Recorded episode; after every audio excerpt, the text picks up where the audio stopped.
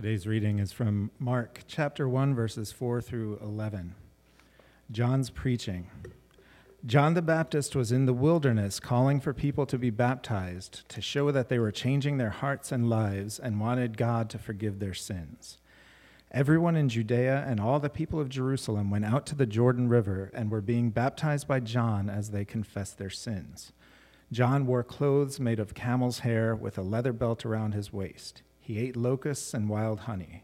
He announced, One stronger than I, uh, excuse me, one stronger than I am is coming after me. I'm not even worthy to bend over and loosen the straps of his sandals. I baptize you with water, but he will baptize you with the Holy Spirit. Jesus is baptized and tempted. About that time, Jesus came from Nazareth of Galilee and John baptized him in the Jordan River. While he was coming up out of the water, Jesus saw heaven splitting open, and the Spirit, like a dove, coming down on him. And there was a voice from heaven You are my Son, whom I dearly love. In you I find happiness.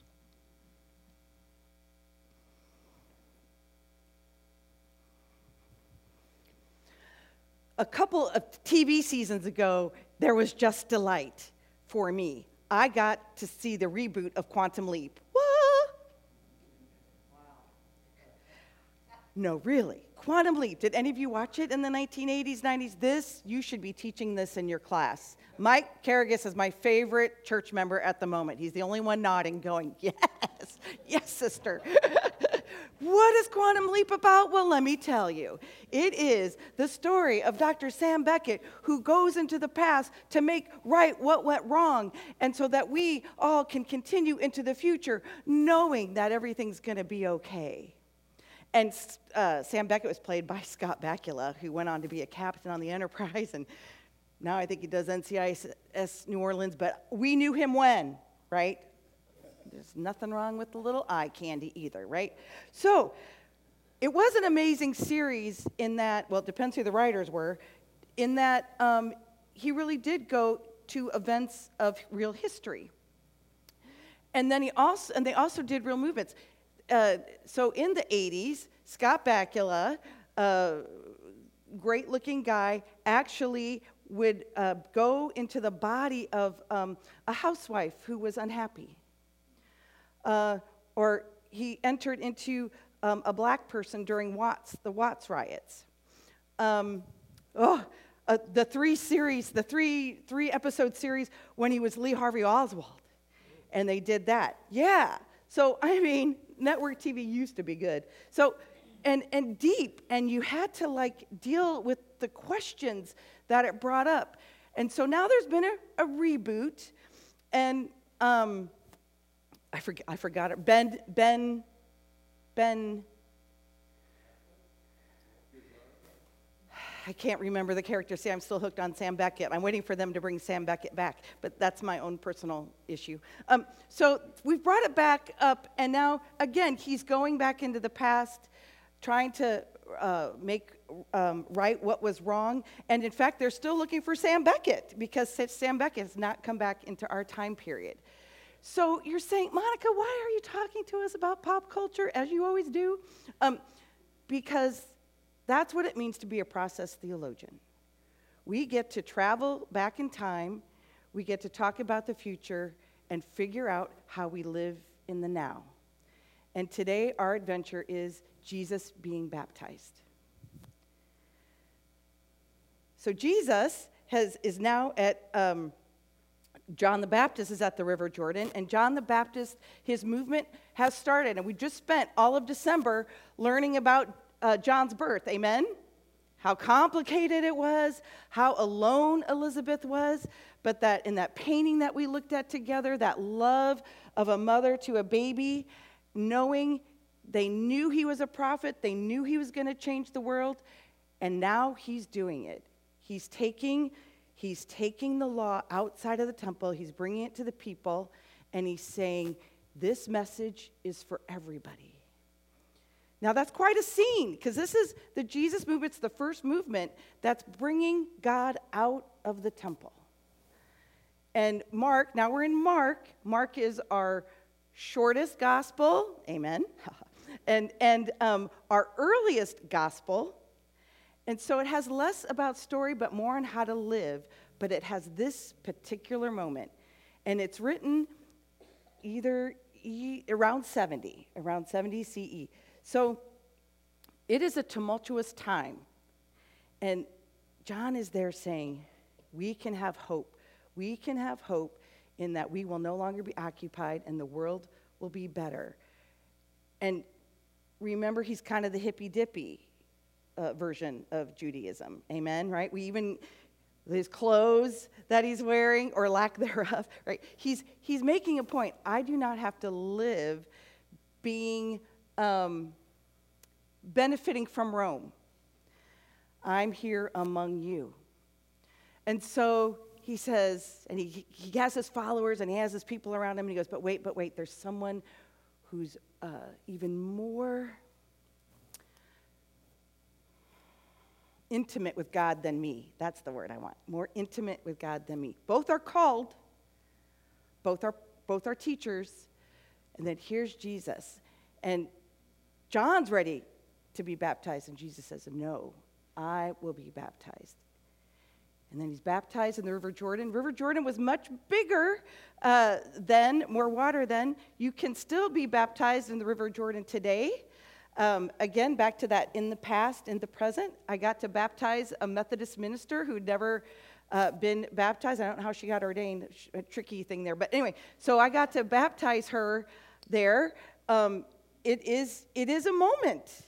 It is a moment of holiness and of place of time that seems to be in that moment. You're in the past, in the present, and you know the future is going to change.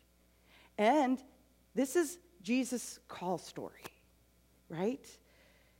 This is Jesus going to start his ministry. This is Jesus. He's been, uh, he's been the neighbor guy. Everyone is, oh, there's that Jesus, that troublemaker Jesus. But now we've opened up, the sky has opened up, and God says, You indeed are called, and I am well pleased. Now, the beautiful thing is, we all have those moments of call, right? And again, like a quantum leap, we do this story every year to remind ourselves that we too are called and we are beloved. Today, you notice we are singing um, a lot of African spirituals. It's going to kind of be our theme for the next few weeks. Um, one is tomorrow, the country celebrates Martin Luther King's birthday, right? I get so confused because I Okay. So tomorrow is Martin Luther King's birthday, but we are not singing these songs just because they're spirituals. We're singing these songs today because it fit to Martin Luther King's theology. He's what was it was called Boston personalism, the idea that God works. It's kind of cosmic, but it's also human. Precious Lord, take my hand. What's the rest? You lead me on, um, guide my feet, right? It's all about the body. Wade in the water. You can feel, and this was also used as a, a liberation story, a, a, a, text, and also um, a story about freedom uh, crossing the river, crossing the Ohio River out of slavery into the north. It was, it was used as code but you can also feel water, right? And you can, it's, it's getting in touch with your body and with your senses. Martin Luther King lived his spirituality, very intellectual, American Baptist after all, um, but also understood that God works in you and in your body, and may we use our bodies to be guides, to hold people's hands, to love them. He was a associate minister in Birmingham, Alabama, and he's trying to decide is he going to stay being an associate minister at this church or is he going to go back north and be an Academician? Because he had a great experience in Boston. And remember, this guy, this guy, this guy was going to college when he was 15. He skipped grades, he moved right along, and he wore a suit every day when he went to school. And so he is a young 20 something at Boston University, working on his master's and his doctorate. And again, to remind you how the past, the future, and the now all connect. His PhD advisor was the uncle of my uh, doctorate advisor.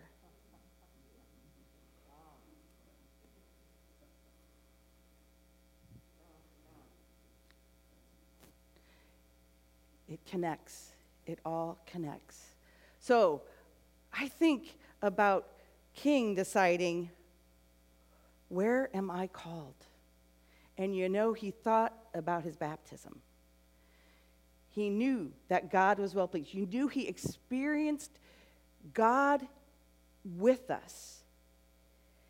And he decided, well, I'm going to stay here and help my people and try to make a difference. So that meant organizing with housekeepers and housewives and ministers' wives. And um, there's great scenes in the documentary that I recommend for everybody on the prize of them mimeographing. Remember, mimeographing posters to get up and to get out and to tell everybody you are not riding the bus tomorrow because if we can't sit anywhere, we're going to sit nowhere. That's using their Boston personalism. For 18 months, they walked to work, or they got rides from each other, or uh, they had their their people they worked for actually started giving them rides because they understood wait a minute i really don't get along without you but they also were noticing wait there is an inequality here so that we have every day every year to get reminded what is our call where are we going to be who are we going to be how does it affect the now. I know it's affected the past, and how can I change the future? We're quantum leaping all the time, aren't we? Okay, you know I'm going to have to do it. I got to bring in a movie. So I saw Boys in the Boat last night. Anyone else? Anyone else?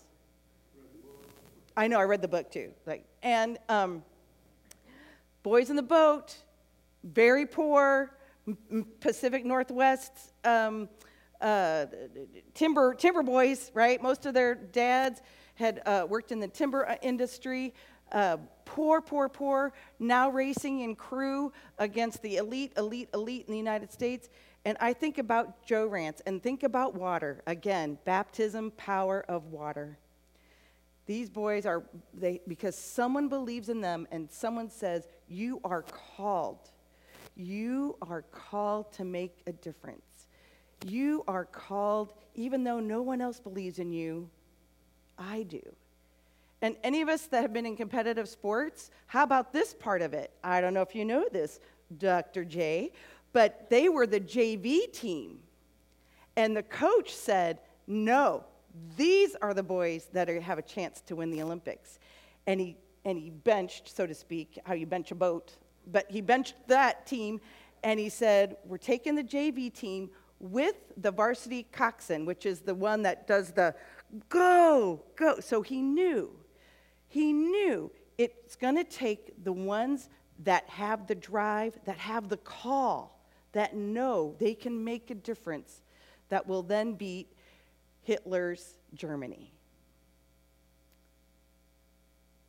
Our call can happen at any time, in any place, affects our history, affects our present, affects our future.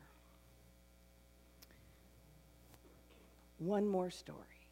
John Newton, the writer of Amazing Grace, the song we're going to hear in reflection time. We know this story, a lot of us. He was a slave trader, traded for 10 years and um, but I, I uh, there's a new book out about his life. So I was listening to the BBC History podcast as I do in the middle of the night when I don't sleep, and I got to learn more about John Newton. John Newton himself was kidnapped and held in slavery in Africa. So he himself experienced, again, no comparison to uh, the institutional chattel slavery in the United States of America, but he did he did understand brutalism and he was flogged on a ship um, as punishment when he was trying to escape. So he knew harm.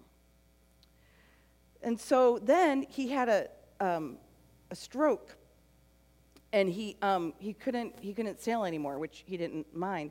But he felt the call that he should be in ministry. So he studied for, we call it the priesthood because he was Anglican, um, studied for the priesthood. And then um, on, his, on his way back home uh, to England, he, he, uh, the boat crashes, or, and he's drowning in the water. Water, again, the power of water. He's sort of baptized, he's cleansed. His past away. He is born again, and he writes Amazing Grace. And then he leads to become a leading abolitionist in England. And, his, uh, and he got counsel from a certain John Wesley and a certain Wilbur, Wil, Wilberforce, who was the person that was the um, member of parliament that got to end slavery in England. So, John Newton, who we sing all the time, who is sung all the time to this day, this is one thing I learned about this song. It is sung in India as a liberation song. It is sung in the Philippines as a liberation song. It is sung uh, in South Korea. It is sung everywhere. Amazing grace. How sweet the sound that saved a wretch like me. The call of the past is the call of the now, is the call of the future. Now, I've told you how I like to do the Lord's Prayer in our cacophony because I was in St. George's in Jerusalem and I heard people just say the Lord's Prayer. But before they said the Lord's Prayer, there was just, we were standing in the quietness of the chapel and it was a Filipino contingency that started singing Amazing Grace. And then the British came along, and then the Italians, and then we Americans. And so here was this international group of pilgrims that were singing Amazing Grace in Old Jerusalem.